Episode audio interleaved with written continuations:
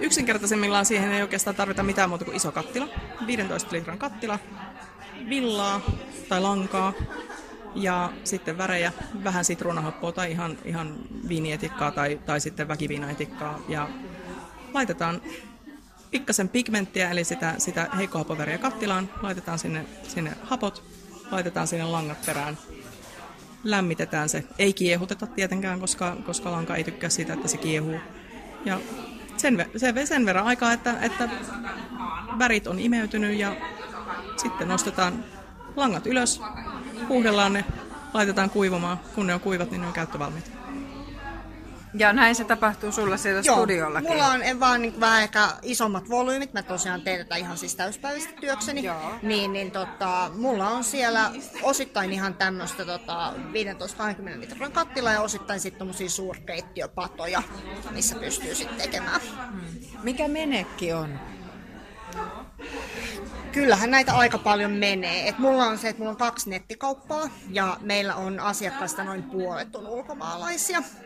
Et Suomessa sitten ollaan mukana tämmöisissä tapahtumissa, ja tosiaan kysyä, että mikä meidät tänne sai, niin tässä on tämä kässä, kässäkerro Pompom, joka on tämän niin kuin, takana. Ja me ollaan muutenkin tehty aika paljon kaikenlaisia yhteistyökuvioita näissä käsityöpiireissä, niin mm. sillä sitten ollaan täälläkin. No miten te päätätte ne värit? Toisinaan niin kun prosessi lähtee ihan siitä, että suunnittelee värin, että, että haluaa toteuttaa jonkun tietynlaisen värin. Ja tietysti se, että miten siihen, siihen lopputulokseen pääsee, niin on sitten ihan kokemuksesta ja, ja osaamisesta kiinni. Ähm, ja mulla on sitten hyvin paljon myöskin semmoisia värejä, että katsotaan mitä sieltä kattilasta nousee. Sanotaan, että 80 prosenttia langoista, joita mä teen, niin on myöskin sitten niin kun ne värit on toistettavia, että niihin on hyvin tarkka reseptiikka, että kuinka ne tehdään ja minkälaisia pigmenttejä laitetaan ja kuinka paljon jotta saadaan sitten kerta toisensa jälkeen samanlaista. Mutta sulla on myös tämmöistä lankaa täällä, missä näkyy useampaa väriä, eli vähän niin kuin liukuvärjättyä lankaa, voiko sitä sanoa silleen?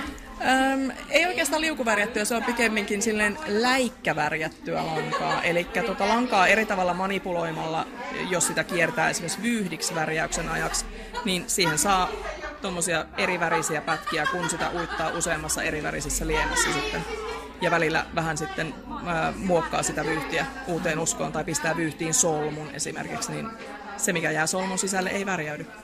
Onko teillä käsityön tekemisen tausta vai oletteko te opiskelualaa vai miten te nyt tähän lankamaailmaan olette hurahtaneet näin täysin? Ei siis mä oon, mä oon oikeasti tota, psykologi, on tehnyt lasten kanssa pitkän työuran ja nyt muutama vuosi sitten jäin täyspäiväisesti tekemään näitä hommia. Siis mun, alkoiko tämä sulla harrastuksesta? Kyllä. Tai itse asiassa äh, ihan alku löytyy noin 25 vuoden takaa, kun mä olin Yhdysvalloissa vaihto ja mun silloinen lainaäiti kehräs. Ja mä en sitä silloin opetellut. Ja mä ehkä kymmenen vuotta sitten päätin, että nyt mä sen opettelen ja siitä se sitten niin lähti ihan lopullisesti. Ja mä oon itse asiassa, mä oon entiseltä ammatilta niin ravintolakokki, eli tämmöinen niin kattiloiden kanssa puljaaminen on kyllä mulle hyvinkin tuttua. Mutta tota, nyt viimeiset kuusi vuotta on ollut ihan, ihan niin kuin kaupallisella puolella tuolla isoissa elintarvikeyhtiöissä toimihenkilönä. Ja tämä alkoi mulla harrastuksesta. Mä tykkään käsivärityistä langoista hirveästi. Ne on aika hintavia. Niin mä ajattelin, että no mä säästän ja teen itse. Ja tota, sitten tässä kävi vähän silleen, että tässä tuli tämmöinen pieni sivubisnes. Yritän pitää se mahdollisimman pienenä, mutta välillä tuntuu, että työllistää ehkä vähän liikaakin. Että kysyntää olisi paljon enemmän kuin mitä pystyy tekemään.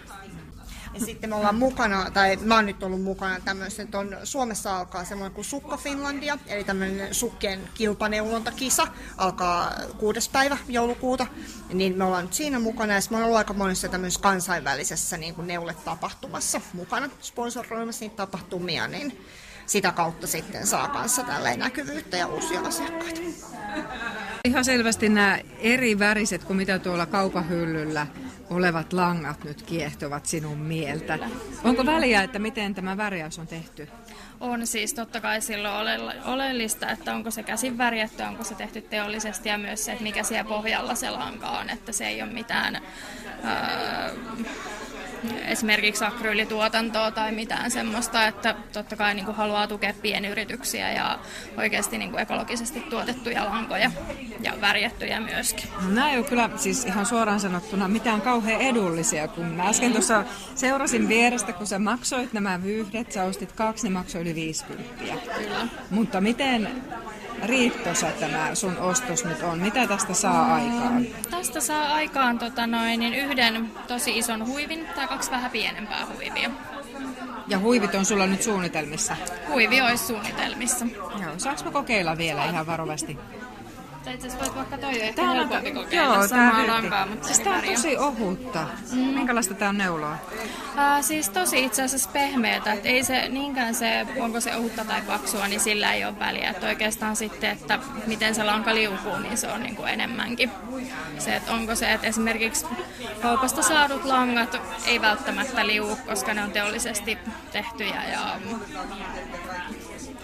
ne Siis sä tunnet käsissä Mä tunnen sen, sen laadun. käsissä, joo, kyllä. Ja niin kuin tavallaan sen, että, että niin kuin nyt on tosi hankala siirtyä, kun on opetellut tai löytänyt nämä niin sanotusti vähän paremmat langat, niin nyt on tosi vaikea enää siirtyä niihin teollisiin lankoihin, koska ne ei, ne ei ole helppoa neuloa enää. Sitten sen jälkeen, kun tietää, että se, se niin kuin liukuu se neula ihan eri lailla käsissä. Joo. Tämä on kyllä niin mielenkiintoinen kokonaisuus, mitä, mitä kaikkea te puuhaatte. Ja mun on pakko vielä tivata sulta edelleenkin tätä, että, että kun sä satsaat näihin lankoihin, niin miten kestäviä ne vaatteet on, mitä sä näistä teet? Ne on kestäviä, kyllä.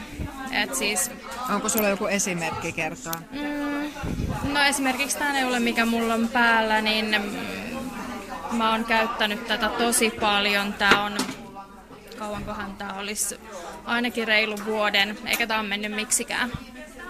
Et toki sitten tietysti, että näissä langoissa on ainoa ehkä se vähän huono ongelma, että tai, siis näitä ei toki kaikkia voi konepestä, että sitten täytyy käsin pestä, että se peseminen, että sitten täytyy vähän katsoa, ettei ihan niinku sotke hirveästi niitä, mutta että siis toki ne vähän riippuu langastakin, mutta siis Mulla on yhdet kaupan teollisuuslangoista tehdyt sukat, jotka meni ensimmäisellä käyttökerralla rikki. Joten se vaiva, minkä sä näet siihen sukkaan, että sä oot tehnyt pitkävartiset sukat ja siihen saattaa mennä puoli vuotta ja se menee se seuraavalla kerralla rikki, niin se on aika turhauttavaa. Joo. Mikä merkitys tällä neulomisella on sun elämässä? Ähm, se on tosi iso merkitys. Se on mulle harrastus ja se on niin kuin tavallaan myös elämäntapa. Ja sitten ää, siitä saa voimaa sitten taas siihen arkeen, jaksaa pyörittää sitä ja tekee vaativaa työtä, niin se on niin kuin vastapaino sille, että saa rentoutua. Hmm. Pakko kysyä nyt, mitä teet? Mä oon tota, vastasyntyneiden teho-osastolla töissä. Tämä on oikeastaan se, niin kuin, että missä voi hyvässä mielessä pistää aivot narikkaan ja rentoutua, tavata ystäviä. Ja sitten se, että esimerkiksi tämmöisissä tilaisuuksissa, niin sä tapaat koko ajan uusia ihmisiä ja tosi ihania ihmisiä, kehen sä tutustut ja mitä sä rupeat sitten aina silloin tällöin näkemään tämmöisissä tapa- tapaamisissa. Joo.